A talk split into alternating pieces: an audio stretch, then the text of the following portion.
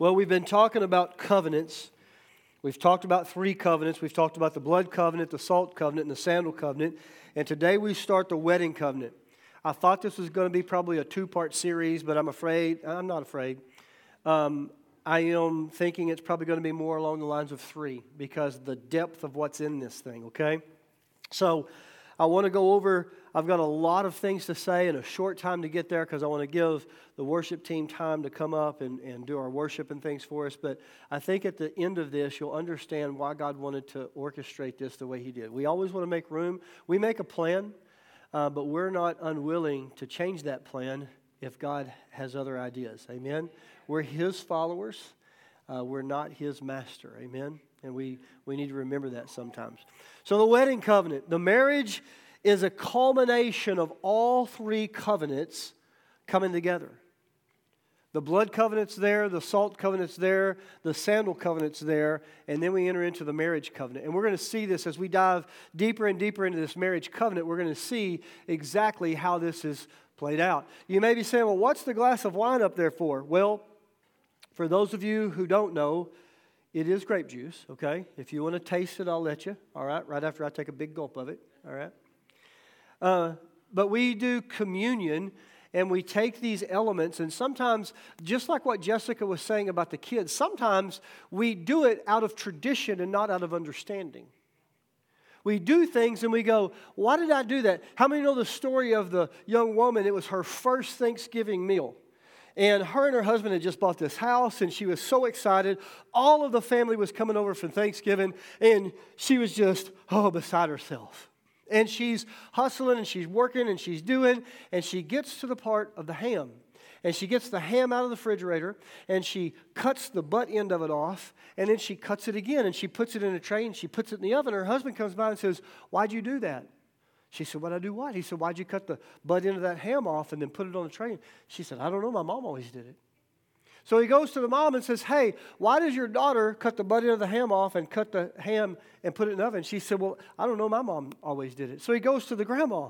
He says, Grandma, why does your daughter and your granddaughter cut the end of the ham off and put it on a tray and put it in the oven and says, Well, my mom and my grandma did it? And she said, Well, hon, that's easy. My, I didn't have an oven big enough to put the ham in. So here's a lady doing a tradition or something that she thought was important, and there was a reason behind it, right? So I brought this glass of wine because we're going to talk about, not all today, but we're going to talk about there's four cups to the marriage covenant, if you will. There are four cups that were present the night of the Last Supper. It's very symbolic. You've heard me say this. Your God is a very symbolic God. He wants to show you things. I had two people today say, Did you see the rainbow? When we came in this morning. How many saw the rainbow? Some of you are like, What? There was a rainbow?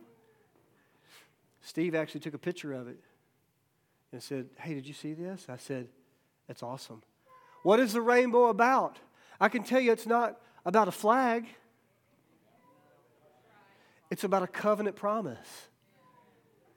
When we see that, do you know, and we're going to find out later, that the colors in the rainbow represent the covenants?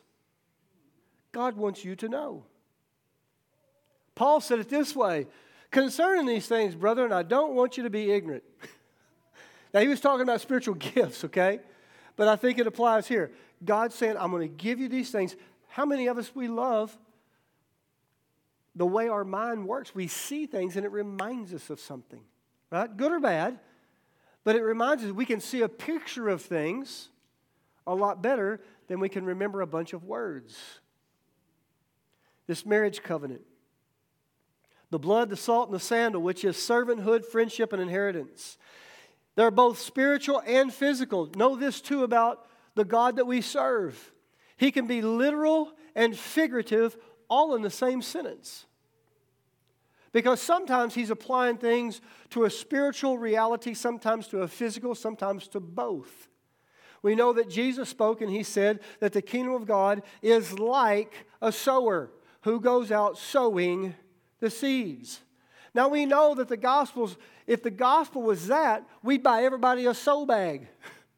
And we get you some seed every time you come in Sunday and you go to scatter it. How he was relating a physical thing to a spiritual principle. Guess what? You should have a sow bag on, a seed bag. Every day you're casting seed. Some of it's going to fall on good ground, some of it's going to fall on not so good ground. But your responsibility is to cast the seed. In Mark 2, Matthew 9, and Luke 5, Jesus refers to himself as the bridegroom. Psalms 19, Isaiah 61 and 62, God's referred to as the bridegroom. And finally, in Revelation 18, we read about the voice of the bridegroom that will not be heard in you anymore, speaking of the destruction of Babylon. A lot of people are wondering about the destruction of Babylon these days. Starting about a week ago, when Israel was attacked, when Jerusalem, or excuse me, when uh, the Gaza. We can say a lot of things. I don't know if you've been keeping up with the things that are going on there, um, but some of these things are absolutely gut wrenching. To attack women and children, I'll just leave it at that. I didn't want to be about that today. I want to be about the marriage covenant. But let me tell you this it does have an ending. When we understand the marriage covenant, we'll understanding or we'll start to begin to understand what even this is even all about. This war that we're seeing uh, be played out in front of our eyes. There's many illustrations and references to the marriage covenant from Genesis to Revelations. God talks about the marriage covenant. Is there any wonder that the enemy is after the family, the marriage covenant? Because we're going to find out in, in a minute, it's not just about two people. You can't know Scripture if you don't know covenant. And you won't understand covenant, especially Revelation, if you don't understand the ancient Hebrew rituals and ceremonies. Because there again, it's God's picture to his people saying, hey, this is how it looks. This is what I want you to do. This is how it plays out and you go, oh, okay. God wants us to get it. That's why he's very symbolic. So let's talk about the marriage, how it begins. So the marriage comes about when two people, two young people, decide they want to get married. Now, in the Western understanding, boy sees girl, girl sees boy, eyes are flattered, right? Uh, I think there's a word called twitterpated. You get twitterpated, right? And you, that thumper thing or whatever, right? A lot of the Western tradition and culture comes from the ancient Hebrew understanding. However, we've lost a lot of what we're doing. And you're gonna, I'm going to tie this in so you can see why we do some of the things that we do. Now, so here's how it happened. We hear that it's an arranged marriage. It's not the arranged marriage that you and I think it is okay? When we hear arranged marriage, it's me going to somebody and saying, hey, my son is going to marry your daughter, all right? They may be infants, okay? Now, I'm not saying that did not take place, okay? But here's the kicker. When that happened, that marriage was not considered legal, okay? A parent could arrange a marriage like that, but it was not considered legal. And you're going to understand here in just a minute why. The, the lady of this betrothal, if you will, had to make a decision, okay, before it become, could become legal. Let me say it this way types and shadows. Why was it illegal for a parent to arrange the marriage? Why was that not a legal binding thing? Because you have to make a choice. You can't get there on your mom and dad's coattail. Now, there's a time when children are under their parents' authority, all right, and they're under their rule, they're under their subjection, if you will. But there comes a time, I had to tell all of my kids, you will have to decide who God is for you.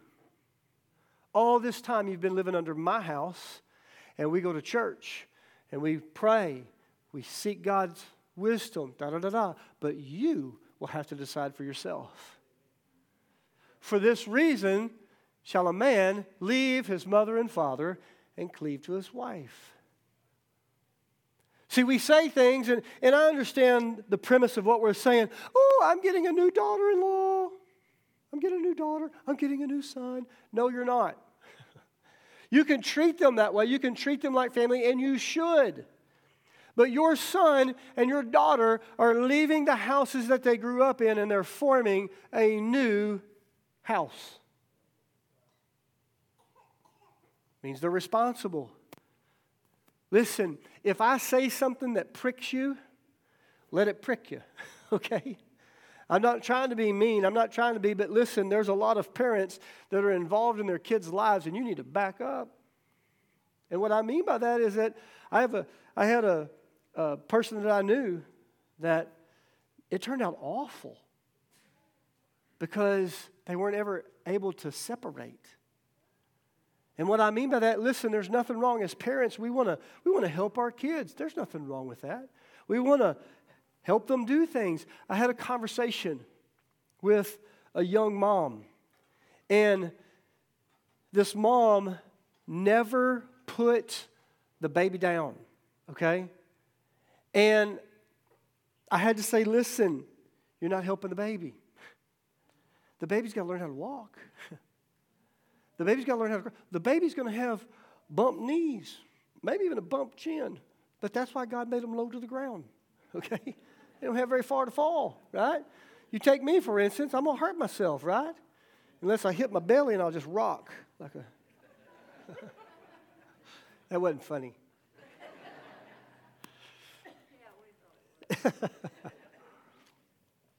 so, this arranged marriage, what it was, was a boy would see a girl, girl see a boy, and they would kind of like, hmm, I'm kind of kind of interested. I'm not trying to be difficult. I'm not trying to get too crazy here. And I, I'll let your mind do some of the work for me. But you know, there's a time in your life. Here's how it's supposed to be. Boys, when you see a girl in kindergarten, first grade, they got cooties okay? And girls look at the boys and go, they got cooties, right? And that's the way it's supposed to be. But somewhere about, I don't know, fourth, fifth grade, you start looking, you go, does she really have cooties? And then you start getting a little older and you go, care if she got cooties or not. I kind of like the way she looks, right? Here's the problem, moms and dads. We don't know how to teach our kids about this. We don't go to them and say, listen, it's okay. You're supposed to have these kinds of feelings, but we got to be careful what we do with them. Instead of just going, shove it under the rug. Well, there'll be a time for that later. No. Like Jessica said, they're asking questions. Jessica, thank God she was the easy one. Mom, where do babies come from? God gave us a special place. Okay. Whew, missed that bullet, right? But then she would come back and she would want more information, which means she settled that in her heart. She needs another piece of the information. So we would give it to her. I'm reminded of a story about uh, a mom, and she's crying, and she said, My girl came home from school, and she said, Mom, what's sex? And she said, Oh gosh, sit down. So she explained all of the birds and bees to her. And at the end of the little girl just started crying. She said, What's the matter, hon? She said, How am I supposed to get all that in this little bitty box? She just wanted to know if do I check M or F? Mom jumped the gun. be careful, all right? But at the same time, don't be silent. They need to hear. What do you have to say? At one time, and I, I forget where I read this, at one time, the healthiest uh, perspective on sex was in the Israel country, and it was a long time ago. And what I mean by that is that there was very few um, teen pregnancies and all other kind of sexually transmitted diseases and all this stuff because they had such a healthy understanding of what um, the, the sex relationship was from a godly standpoint. Okay? And we need to get back to that. And what I mean by that is we need to start teaching our kids these kinds of things. Even like the marriage covenant, we can break this down for kids. So the arranged marriage was a young man, a young woman, they kind of fall in love. The boy would go to his father and he would say, Dad, I really like this girl. And he'd say, Well, who is she? And they would find out about the family. So, I'm, and, and, and when I say this, this is hours upon hours upon hours upon hours of me reading articles and studying stuff. So I'm giving you just the top of the iceberg, okay? So the dad would say, okay. And so they would devise a plan, and the family would leak out that there might be an official proposal coming. All right? Create a little something in the air, right? So here's what would happen. When that proposal time came, the dad would take his son and they would go to the prospective bride's house. And they would carry with them a cup, a betrothal cup, all right? And they would carry the price of the bride. Now, it's not really a dowry, okay? I believe the actual Hebrew word is uh, mohar. But they would carry that with them. And it says that they would go to the door and he would knock. And the bride's dad would go to the door and he would look out and he'd say, Honey, it's them. Do you want me to open the door? She had an option. Daddy, open the door.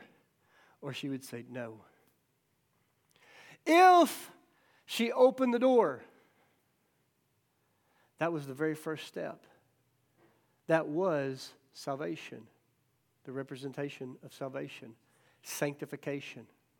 So they would go in, the father, the son would go into the bride's house with, his, with her father, and they would begin negotiating. Now, the first thing that would happen, and there's a, there's a little bit of, uh, I've read more articles on it happened than it didn't happen, okay? But I'm going to say, for the sake of argument, that I, I love the symbolism. So they would go in, and one of the first things that they would do when they would shut the door is again, it was ask. Now, the ask was not, will you? The ask was, will you?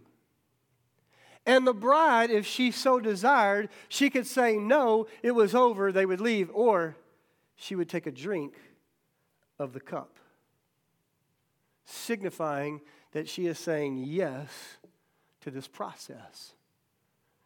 So at that, they would begin negotiating. All right? Now, there again, I am fast forwarding, and we're going to go, you're going to hear some of these things brought up again, but I'm trying to give you this big, broad picture so that you get a great big hook in your mouth so you have to come back next week and the next week. I want you to hear the heart of your Father. So they would begin negotiating this contract, okay? So the first cup is cup of sanctification, restoration. Hey, yes, you want to do this, you want to you want to be a part of what I'm doing, then yes, I am going to let you be a part of this. I've made a way, and dad was there. He's watching all this go on. So they would open the door, negotiations begin. Here's the thing. I, I love this. It said, how many can I can I be um, this is not bigoted or racial or anything like that, but you know, we have grown so um, soft skinned that when you hear the word stereotype and things like that, we, we fluff up our feathers and get all offended, right? Most of us know. I mean, we even use a slang. You go to buy something off of Marketplace and you haggle over the price. What's that called? Jewing somebody. what they, is that? Was that derogatory? No. They were harsh negotiators. And it said sometimes in this negotiating there was a lot of table pounding and a lot of loud voices. But see, if the Western understanding, if I, if I come and I said, Pat, no, we're not bringing 17 goats. He says, okay, well, we would think that that was mean, but no, it was the, it was the spirit of the negotiation, right? Remember, this guy's son is fixing to marry this guy's daughter. They're negotiating. I know some of you dads like, yeah, take her. Here, you keep all that. Just take her too. I'm not. So they would make this negotiation. In this negotiation, we see the things being played out. Let me, let me, let me back up just a little bit and tell you about this choice because I want to settle debate on something. It's been said, now the, the Bible says that no one comes to the Father except through Jesus, right? Now the Bible also says that you can't come to Jesus unless you're drawn by the Holy Spirit. That's what the Bible says. if we're not careful, we'll misrepresent or we'll misunderstand what that scripture's saying. And we'll say, see, God doesn't call all. That's not according to scripture. Scripture says God calls everyone. You have a part to play. You get to make a choice. It even started in Genesis chapter 24. I'm going to read a few of these things here and then we're going to read together. But I'm going to go to first to verse 10. Let me give you a little bit of background. So, Abraham's here. He's got his son Isaac, and he needs to find her a wife. But where he's at, He's like, listen, y'all can't be going to the bar and finding my son a wife. Oh, uh, did I say bar? Um, he said, you can't stay in this city and find there, there's not any women acceptable. So the parents' approval was a huge part of this. Okay? It doesn't mean they necessarily arranged it, but they, the parents' approval was a part of this. We told our kids, we had a friend, um, Sharon, you remember Moses, and, and um, he was at our house one day, and the kids were small. Moses was a friend of ours that uh, was in Nigeria. He's gone on to be with the Lord. And he was in Nigeria, and um, a very dark man. And he made James Earl Jones sound like a soprano. But he's sitting on our couch and we're talking. Jessica was young and she was thinking about, not really thinking about marriage, but she, you know, she was at that age that that was going to be soon in her future. And Moses tells her, Jessica, when you get married, if your mother and your father do not like this boy, oh, he, he would end sometimes with this ear piercing, oh, after this really low, he'd say, I will not come either. What he was setting is saying, listen, can I t- let me, y'all want me to give you a great piece of advice? Here it is right here. Young ladies, the best judge of your boyfriend is going to be your dad. You know why? Because he used to be one. Young boys, the best judge of your girlfriend or want to be wife is going to be your mom because she used to be one. Young. Boy, I mean, you got to clarify that statement today. Whoo! Some of y'all caught that. Third piece of advice get a birth certificate. Check things out, do a little investigation. I can't believe I had to say that. When I say that, I'm saying this from a biblical perspective. Not all moms we know may be good judges. Not all dads may be good judges. I'm talking about from a spiritual, God fearing place. Because we understand, right? And we can look and we can see things. We've got life experience. And we can go, hey, wait a minute. I can tell you this when um, my daughter struggled with marrying Brian, because he did not fit her mold. Dad, I'm going to marry a guy like this and this and this. And she had all these spiritual expectations, right? And I said, honey, I said, if that was true, your mom would have never married me. She said, what? I said, remember, God looks at the heart. Now, we weren't talking about, Brian wasn't, know, Brian make you think like you some kind of crazy monster out there or something, right? he was living in the bars and he, no. What I'm saying is that she had these high expectations, and, and, and Brian, I said, honey, he's where he's at, right? Have you talked about these things? And she said, yes. Listen, she didn't even know at that time when they were sitting down talking about these things, they were talking about the ketubah, the legal marriage contract. The ketubah. We need to be talking with our kids about this. Parents, don't be so strict and harsh that when you see these things and you go, no, he's not for you, he don't make enough money. But he's just one investment away, one break away, right? And is, it, is that what it's about? Is it about money? I just threw that in there. So here we are in Genesis. Abraham says to his servant, this is important. Abraham says to his servant, Western understanding. He says to his servant, his slave, his person that helps him, Oh my gosh, see, that's bad. The Bible talks about. Listen, stop it. In the scriptures, to be a servant of someone was one of the highest honors you could have. That's what Jesus became. He became a doulos a servant, someone who put down his own will to serve his master, the one who sent him. So here's this, this guy, and it, he, Abraham, y'all need to read this story in Genesis 24 today, okay? This is something great you can talk with your kids about. So he makes him swear an allegiance to him, and he does, and he gives him a way out if this doesn't happen. But watch this, verse 10. Then he loaded, this is the servant, then he loaded 10 of Abraham's camels with all kinds of expensive gifts from his master, and he traveled to distant Aram Naharim, the mountains. Naharim. And so when he gets there, he's got all this expensive stuff. What is it? It's the price of the bride. All this, exp- ladies, you're worth it. All the men said, That's a little weak, man. Yes. So he kind of throws this fleece out and he says, Okay, God, here's what we're going to do. I'm going to sit right here at this well, and when people come by, I'm going to ask them if they'll give me a drink, these ladies. And if they say, Yes, I'll give you a drink and I'll water your camels, that's the one. Okay, here goes a story. Here comes Rebecca. She's got a water jug, and he says, Hey, will you give me a drink? And she says, Yes, my master. Yes, my, my Lord. What's, what is she calling? What? No, she's respecting him, right? So she gets a deal, and he gets his fill. And she says, I will draw water for your camels too. And he goes, row,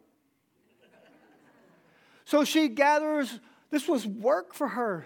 Camels. I saw a deal the other day. It said camels can drink up to 200 liters at one filling. That's a lot of water. And so she dumps it out. they get their fill of water, and he says, Listen. And he explains to her why he's there, what's happening, and he puts a gold bracelet on her wrist and a nose ring. See, some of y'all go like, nose ring? It's in there. I don't necessarily want one, I'm just saying. So it goes on that she goes back to her house and she brings him with and says, Hey, look, everybody. He tells them the story, what's happening. Okay, now let's go to verse 50 and we're going to read this together. verse 50. Then Laban and Bethuel replied, The Lord has obviously brought you here, so there is nothing we can say. Here's Rebecca, take her and go. Yes, let her be the wife of your master's son, as the Lord has directed. Now, the family's all in agreement. The Lord said this, yep, let's do it. When Abraham's servant heard their answer, he bowed down the ground and worshiped the Lord. Then he brought out silver and gold jewelry and clothing and presented them to Rebekah. This is the mohar, right? He's presenting this price of the bride to her. Now, it was customary that they gave this to the, the mother and the father, and there's, a, there's some other traditions that talk about if the father was really good, he wouldn't keep all this to himself. He would basically turn around and bless his daughter with these things as well. Okay? we won't get into all of that just right now. Uh, he also gave expensive presents to her brother and mother, which was very custom. Then they ate their meal, very important, and the servant and the men with him stayed there overnight. But early the next morning, Abraham's servant said, Send me back to my master, but we want Rebekah to stay with us at least 10 days, her brother and mother said. Then she can go.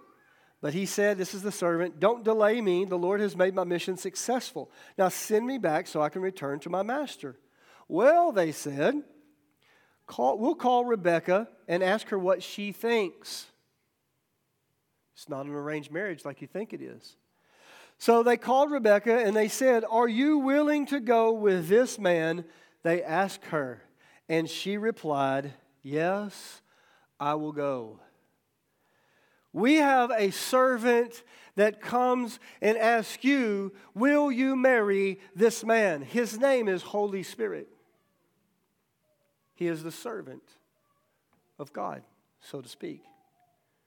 He's the one that's coming to our heart and saying, Hey, are you willing to get into this committed relationship? And we have a choice yes or no. All men are given this. Listen, let me tell you this. I had to knock on her daddy's door four times. Her daddy said, You mean? She said, Uh uh-uh. uh he says, He's back. No.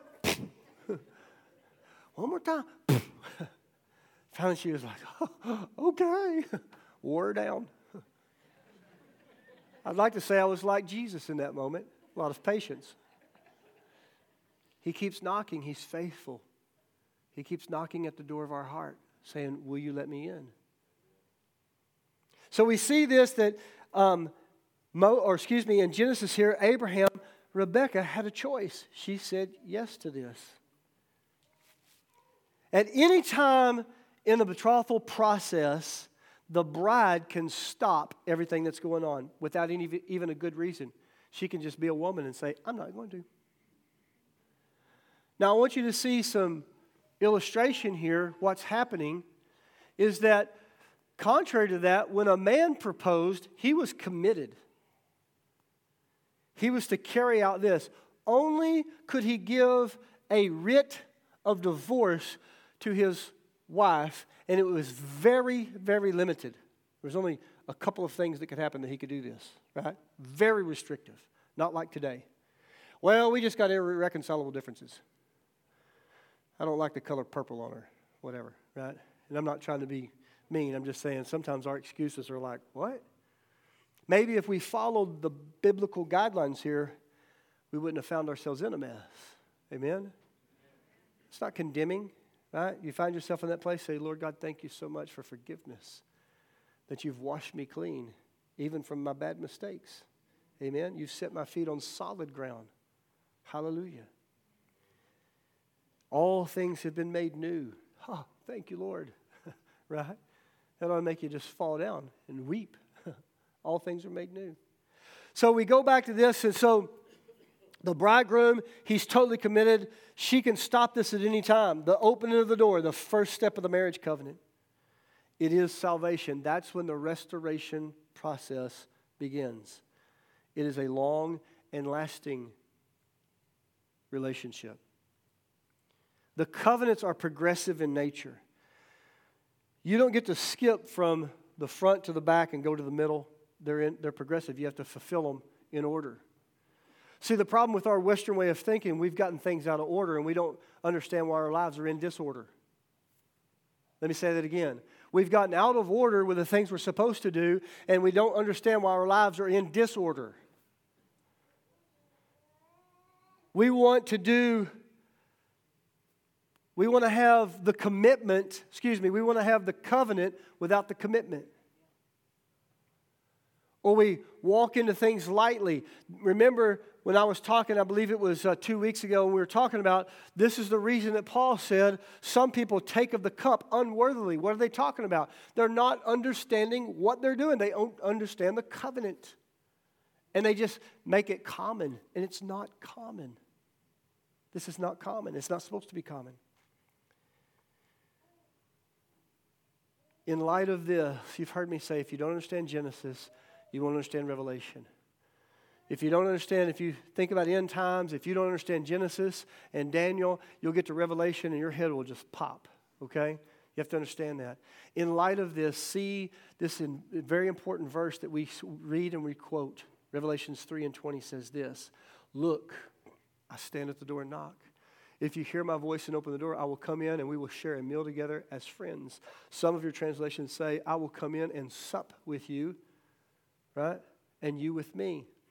That word, have a meal together, has a multiplicity of meanings. It can mean a meal, which we're going to see later, that in this negotiation, when everything's done, when the ink's dry on the paper, they have a meal together. But there's this drinking, this supping that takes place. There's four cups to it. We're going to talk about these other three cups later. I want to I want to build this huge picture for you to see. I want you to chew on this for the rest of the week. So this is where we get the ketubah or the marriage contract. This is where it's made at right here in this. They would, as they're uh, talking about this, as they're writing this down, they're negotiating what is happening. There was five parts of the ketubah. Number one, there should be a detailed family history of the bride and the groom in this ketubah. So here's let me, let me say this. When the ketubah was written, they would negotiate these things. They would say, All right, Cody, are we good? We're good. We've come to, a, we've come to an agreement. Send in the scribe. So the scribe would come in, and we would tell him what to write down on the ketubah. All right? If you see the, the picture that we had this morning of the title message, the, the wedding, that is the ketubah. They actually still use that today. Okay? The interesting thing is these rings here. I didn't tell you this. So when they brought the price of the bride, how was it solidified? A lot of times it was solidified in a ring. That's where we get this custom of giving each other rings. Okay? we would, we would put this ring on their finger and solidify. Here's another important thing. When this ketubah was finalized by the scribes, they were, under the eyes of the law, legally married. If he died before, when I say these words, I'm hearing all these Hebrew words in my mind, okay? So there was three parts. There was the going to the door, then there was the negotiating, the Erusin, and then the Niyasa.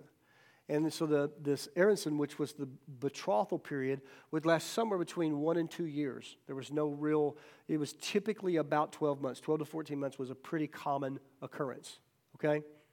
And so in this, in that time, if something happened to the man, the woman was entitled to the inheritance that was set into the ketubah because they were legally married, okay? They just had not yet consummated the marriage. That's what the wedding was all about. The actual marriage was about them actually tying the knot, if you will. And it was signified by a very colorful display that had a lot of horns, hint, hint. And the procession would go to her house. The groom would retrieve his bride, and he would walk her through all of the town back to his house that he had gone to prepare for her a long time ago. Are you starting to see a picture? Number two in this ketubah, a detailed history of the bride and her family. Number three, a detailed history of the groom and his family. Number four, how the bride and groom met. And number five, a detailed section both of the bride and groom's responsibilities before and after the wedding. You say, what does this have to do? Remember, I told you your God is a God of symbolism. The first five books of the Bible, the Torah, are God's marriage covenant. Genesis is the history of the bride and the groom. Exodus gives the personal and family history of the bride. Leviticus is the history of God's family, the Levites, the priest. Number four, uh, Numbers tells us of God's love affair with his people in the wilderness. It tells of their joys and sorrows as he reaches out to his bride. Yes, I promise to love him in sickness and in health, richer or poorer. What did they have in Israel in the wilderness? All of those things. And it's quiet in this place. Deuteronomy specifies the responsibilities that both bride and groom must fulfill. We just thought about it was a book of law. You can't, you can, you can't, you can. And he's writing this thing down saying, hey, this is a ketubah. God said, I'm not going to have a bride that doesn't have a ketubah. This is my written ketubah to you. What you can inherit, what's rightfully yours when you betroth yourself to me. When you open that door and you take a sip of that wine and you say yes, you've started the process, but you've not finished it because there's two more cups you got to drink of before we get to the fourth cup. But he says, I'm going to give you this ketubah. Interesting enough, the ketubah in the day required seven signatures to be legal. These came from the bride and the groom, the two fathers, a scribe who would later be a, a rabbi, and two witnesses to sign it. You know, there's a, there's a reason on the marriage certificate it has the bride and the groom's name, and then there's two spots, and it says witnesses a matron of honor and a best man. Why do we do these things? It's not just so we cut the butt off the ham. It goes back to a, a root. It goes back to an understanding. Now, watch this. The Torah, God's marriage covenant, has seven major players. Abraham and Noah were the two witnesses. Abraham was the father of the groom. Jacob was the father of the bride. Moses was the scribe. David was the bride. And Yeshua was the groom.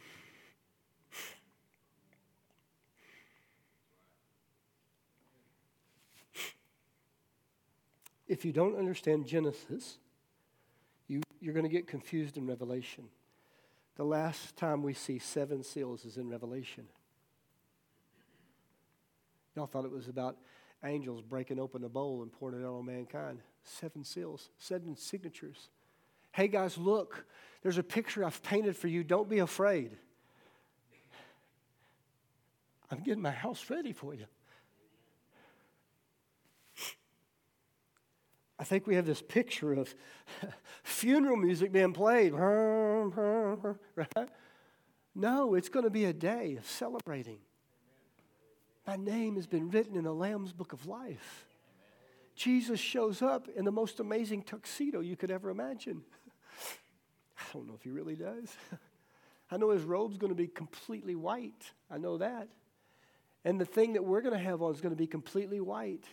It's symbolic. It doesn't mean, guys, that we're going to become women. It's not talking about that. He said, I'm choosing you as my bride, my beloved. And I'm making a place for you. That's why the Bible says in John 14, don't let your heart be troubled. But in my father's house are many mansions. The tradition is the man, when he would make this covenant with this wife, he would go back to his dad's house and he would build a room that was attached to his father's house. Hello? I promise you this that one little room is going to be magnificent. In my father's house are many mansions. We read that like his house is a man. no, he's saying in my Father's house, there are all these mansions that are attached to it, and I'm going to prepare a place for you. I'm going to leave you with this thought. Alex, if you want to make your way up, um, worship team. If you want to send Steve, if you want to send and go grab the kids. I think, I don't know if, uh, yeah, Josh, if you let them know, come on back in.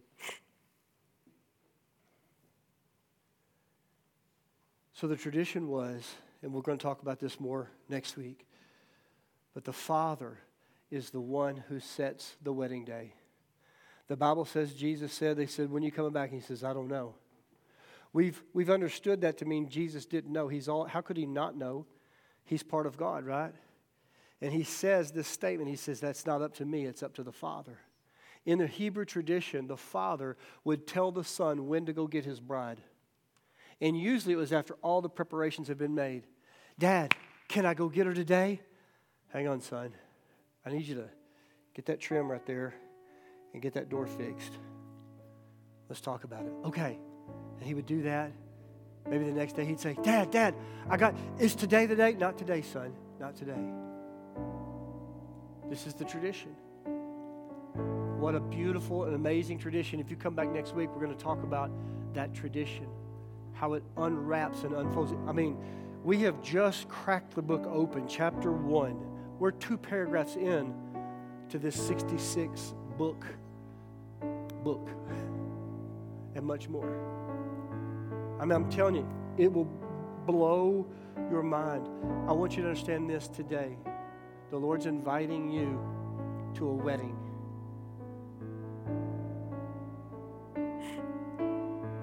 Didn't want to say this. I'm going to say this anyway. Some of you are going to choose to be the bride. Some of you are going to be okay with just being at the party.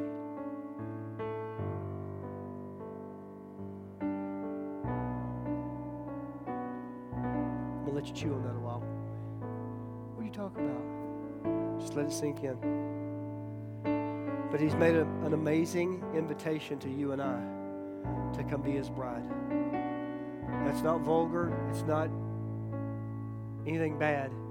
It's amazing invitation. Come on, come be my bride. Here's all I'm asking. We're going to worship the Lord. If you, we don't normally get out till 12, 12:10, 12:30. If you have to be somewhere and you need to leave, go ahead. Don't don't hear this condemning, okay? If you need to leave, by all means, you're free to go. But if you want to stay, here's what I'm asking. If you do not have a marriage ketubah, if you don't know this Yeshua that I speak of, this Jesus, while we're worshiping, would be a great time for you to say in your heart, God, I need you. I want to be your bride. I receive the cup. I drink this cup and say yes to you and to your plan. I say yes to your marriage proposal. That's what I want us to do. Stand with me.